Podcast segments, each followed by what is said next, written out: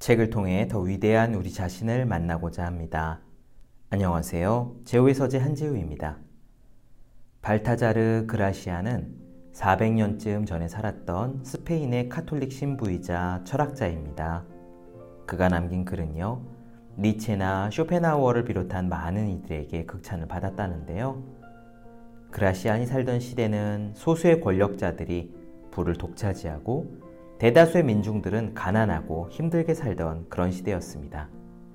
신부였던 그라시안은 이런 보통의 힘없는 사람들에게 인생을 지혜롭게 사는 법을 가르쳐주고자 하는 목적의식이 생겼어요. 그래서 자신이 알고 있는 인생의 아주 실질적인 조언들을 글로 남겼습니다. 발타자르 그라시안의 글을 읽다가요, 뭔가 제 마음의 어느 한 구석을 살짝 건드리는 문장들을 체크해봤습니다. 대충 흘려들으면 도덕 교과서처럼 평범한 글, 하지만 누군가에게는 현실의 어려움을 돌파할 수 있는 지혜가 되는 글들입니다. 짧지만 빛나는 문장들을 나눠드릴게요. 제가 고른 이 문장들 가운데 단 한두 가지라도 여러분들께 남는 것이 있다면 오늘 방송을 들은 보람이 있으실 겁니다.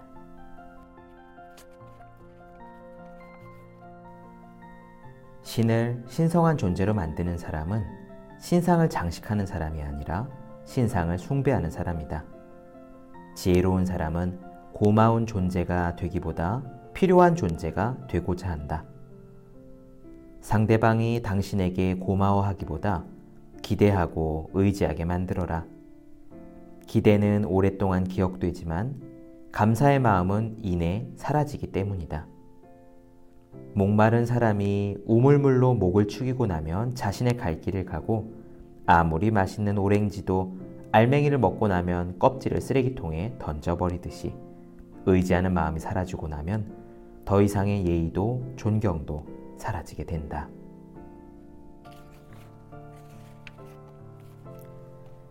진짜 어리석음과 가짜 어리석음. 겉으로는 무지한 것처럼 보여도 실제로 매우 현명한 사람들이 있다. 이들은 어리석은 사람과 어울릴 때는 어리석은 척하고 미친 사람과 어울릴 때는 미친 척한다.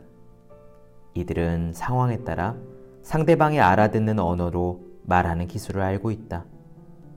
때에 따라서는 어리석은 척하는 사람이 어리석은 것이 아니라 어리석은 척하지 않는 사람이 어리석다. 다른 사람의 호감을 얻기 위해서는 적절히 어리석한 척할 줄도 알아야 한다.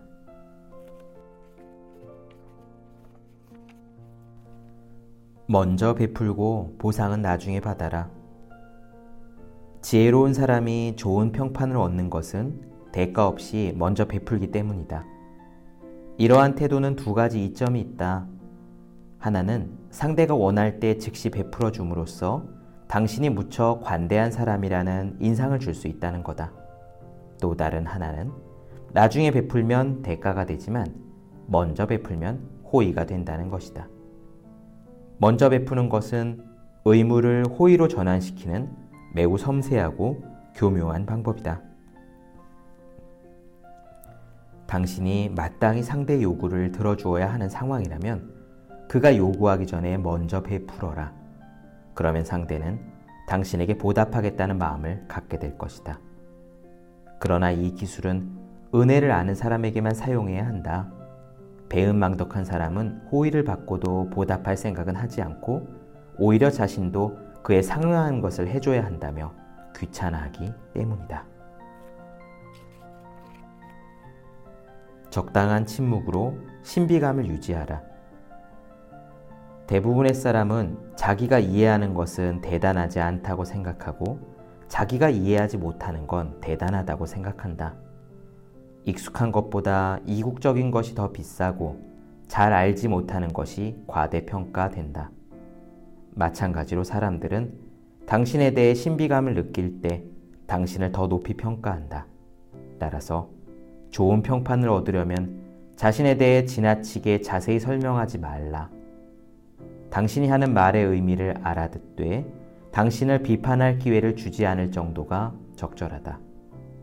대부분의 사람은 자신이 왜 칭찬하는지 그 이유도 모르면서 잘 알려지지 않은 것이나 신비로운 것을 숭배한다.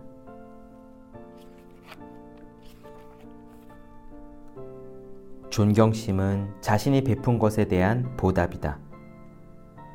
아랫사람은 윗사람이 자신에게 베푼 만큼 존경을 표한다. 높은 자리에 있는 사람이 다른 사람들을 보다 쉽게 존경을 얻는 이유는 베풀 수 있는 기회가 더 많기 때문이다. 아낌없이 베푸는 것이야말로 호의와 존경을 얻고 친구를 만드는 가장 쉬운 방법이다. 반면 세상에는 넘치게 갖고도 절대 베풀지 않는 사람도 있다. 이들은 베푸는 것이 귀찮고 힘들어서가 아니라 근본적으로 이기적이기 때문이다. 이들은 모든 일에서 자비로움과는 정반대로 행동한다. 따라서 아무리 높은 자리에 올라도 결코 존경받지 못한다. 상대를 과대평가하지 말라.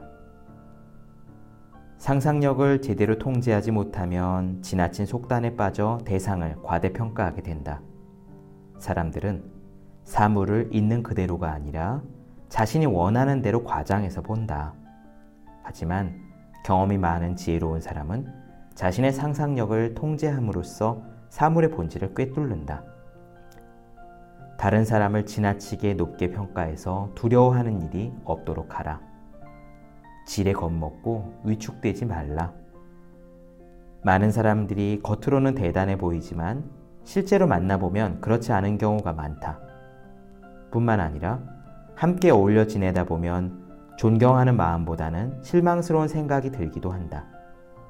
어느 누구도 인간이라는 좁은 한계를 벗어나지 못하고 인격이나 재능에 문제가 없는 사람은 없기 때문이다.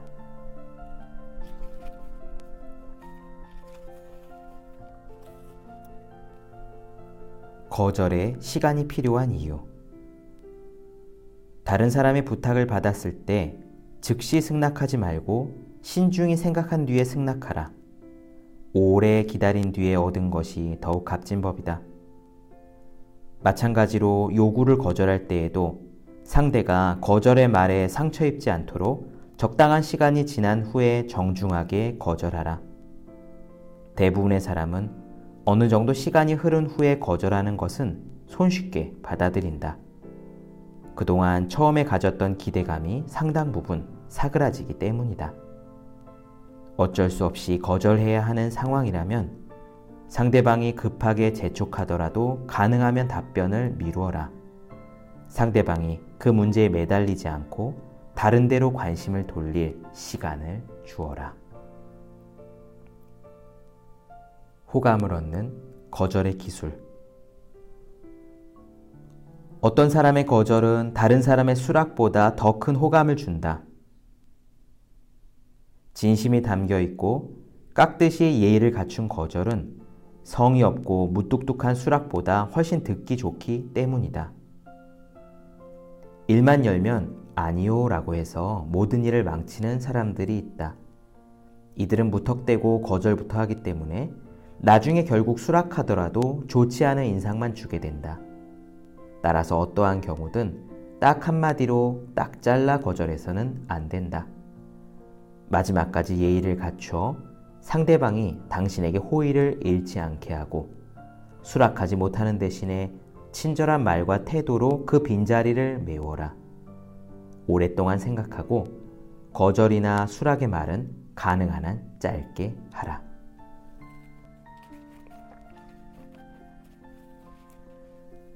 좋은 말은 빨리 끝낸 말이다.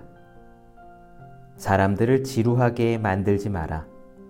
한 가지 화제에만 매달리거나 한 가지 일에만 매달리지 말라. 어떤 말이든 짧게 끝내면 듣기에도 좋고 효과도 좋다. 짧고 명쾌한 대화로 지루한 분위기를 유쾌하게 만드는 것은 매우 지혜로운 태도이다. 그것은 예의를 갖춰 말함으로써 무례한 행동으로 잃어버린 호의를 회복하는 것만큼 효과적이다. 짧은 말 속에 좋은 메시지가 들어있으면 금상첨화다. 설령 내용이 좋지 않다 하더라도 짧게 말하면 큰 문제는 생기지 않는다. 수많은 것 중에 최선의 것을 취하라. 수많은 것 중에서 즉시 최선의 것을 취할 줄 알아야 한다. 이는 훌륭한 취향을 가진 사람들이 가진 공통적인 재능이다. 꿀벌은 단 것을 향해 곧바로 날아가고 뱀은 독을 만들기 위해 쓴 것을 찾아간다. 취향도 이와 다르지 않다. 좋은 것을 쫓는 취향을 가진 사람이 있는가 하면 나쁜 것을 쫓는 취향을 가진 사람도 있다. 어떤 것이든 한두 가지 장점은 가지고 있다. 그런데 어떤 사람은 수천 가지 장점 가운데서 굳이 한 가지의 단점만을 찾아내서 비난한다. 이런 사람은 다른 사람의 마음과 정신에 깃들어 있는 결점을 긁어 모으는 넝마주의와 같다. 이들은 좋지 않은 것만 받아들이는 까닭에 평생 불행과 함께 살아간다.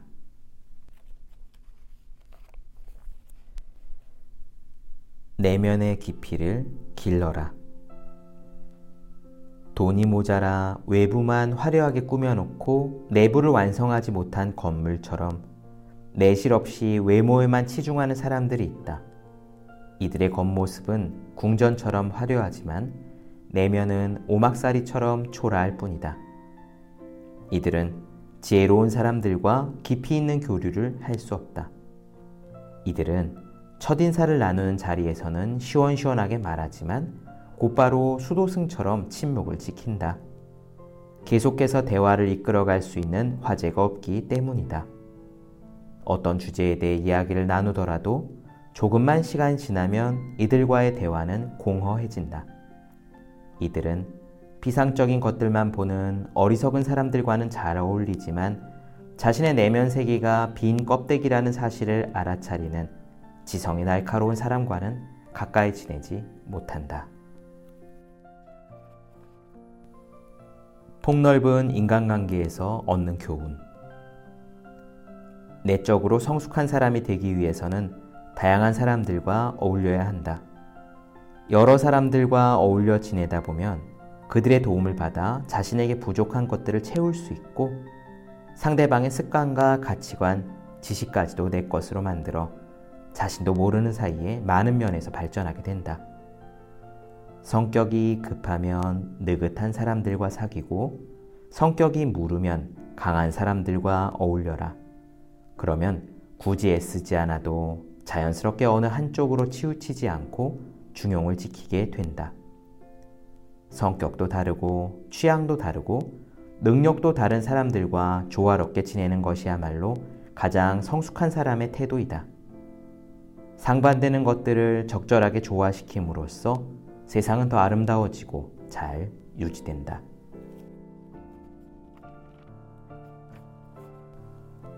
불운한 시기에는 한 발짝 물러서라. 누구에게나 운이 따르지 않는 시기가 있다. 이 시기에는 제대로 되는 일이 하나도 없고 상황을 바꿔보려고 해도 아무리 애써도 좀처럼 이루어지지 않는다. 어떤 일을 할 때 몇 번 운을 시험해보고 운이 없다는 생각이 들면 그 일에서 손을 떼라. 어떤 일이든 적절한 시기에 해야 좋은 성과를 거둘 수 있다. 모든 일이 술술 풀리고 적당한 해결책이 떠오르고 대인관계도 좋아지고 행운도 따라준다면 이런 기회를 절대 놓치지 말라. 하지만 사사건건 문제만 생긴다면 더 많은 것을 잃기 전에 재빨리 물러서라. 신과 같은 당당함을 지녀라. 위대한 인물은 엄청난 정신적 능력을 갖추고 있어야 한다. 신 안에서는 모든 것이 무한하고 광대하다. 마찬가지로 영웅이 되고자 하는 사람은 자신의 마음속에 실로 신과 같은 당당함을 지니고 있어야 한다. 모든 행동과 모든 말에서 찬란한 위엄이 드러나야 한다. 자신의 부족한 점에 관심을 기울여라.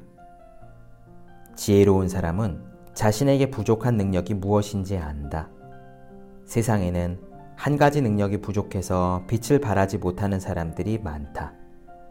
높은 자리에 오르는데 필요한 수완만 있었다면 이름을 널리 알렸을 많은 지식인들이 변방에 묻혀 있다. 진지하지 못해서 뛰어난 재능을 발휘하지 못하는 사람도 있고, 높은 자리에 있지만 자신의 가족과 친구들이 간절하게 원하는 포용력이 부족한 사람도 있다. 추진력이 부족한 사람이 있는가 하면 신중함이 부족한 사람도 있다. 이 모든 결점은 스스로에게 관심을 기울이면 쉽게 찾을 수 있고 고칠 수 있는 것이다. 지혜로운 사람은 자신의 부족한 점에 주의를 기울여서 오히려 그것을 장점으로 승화시킨다. 가장 뛰어난 사람을 목표로 삼아라. 영웅적인 인물을 목표로 삼아라. 그리고 그를 모방하기보다 차라리 그와 경쟁하라. 우리 주위에는 살아있는 명성의 교과서인 위대한 인물들이 많이 있다. 그들을 추종하기보다 뛰어넘기 위해 노력하라. 알렉산더 대왕은 아킬레스를 추모하기 위해서가 아니라 자신의 명성이 불멸의 존재인 아킬레스에 미치지 못한다는 이유로 아킬레스의 무덤에서 눈물을 흘렸다. 다른 사람의 명성을 알리는 트럼펫 소리보다 야심을 강하게 불러일으키는 것은 없다. 그것은 우리에게 시기심을 던져버리고 고결한 공적을 쌓으라고, 최고의 자리에 오르라고 격려한다. 먼저 시작하면 쉽게 명성을 차지한다. 모든 조건이 동일하다면 먼저 움직이는 사람이 유리하다. 나아가 일을 멋지게 성공시키면 즉시 뛰어난 사람으로 평가받는다. 가장 먼저 일을 시작한 사람은 쉽게 명성을 차지하지만 그 뒤를 따르는 사람이 그의 명성을 나누어 가지려면 다툼을 벌여야 한다. 그들이 먼저 시작한 사람을 모방하지 않았다고 아무리 주장해도 대중은 쉽게 믿어주지 않는다. 비범하고 담대한 사람들은 다른 사람들보다 앞서갈 수 있는 새로운 길을 찾아낸다. 이들은 새로운 길을 만들었기 때문에 영웅들의 명부에 등재된다. 명성을 얻고 싶다면 이미 잘 알려진 일에서 두 번째가 되기보다는 낯선 분야에서 처음 시작하는 사람이 되는 것이 현명하다. 책을 통해 더 위대한 우리 자신을 만나고자 합니다. 제우의 서재, 오늘 들려드린 이야기들이 흥미로우셨다면 발타자르 그라시안의 사람을 얻는 지혜의 내용을 직접 읽어보셨으면 합니다. 이 책의 내용 중 제 마음에 와닿은 부분들을 오늘 골라 나눠드렸습니다. 제우의 서재, 오늘 방송은 여기까지 할게요. 저는 여러분들의 구독, 좋아요, 그리고 댓글 기다리고 있겠습니다. 오늘도 함께해 주신 여러분들 모두 정말 고맙습니다.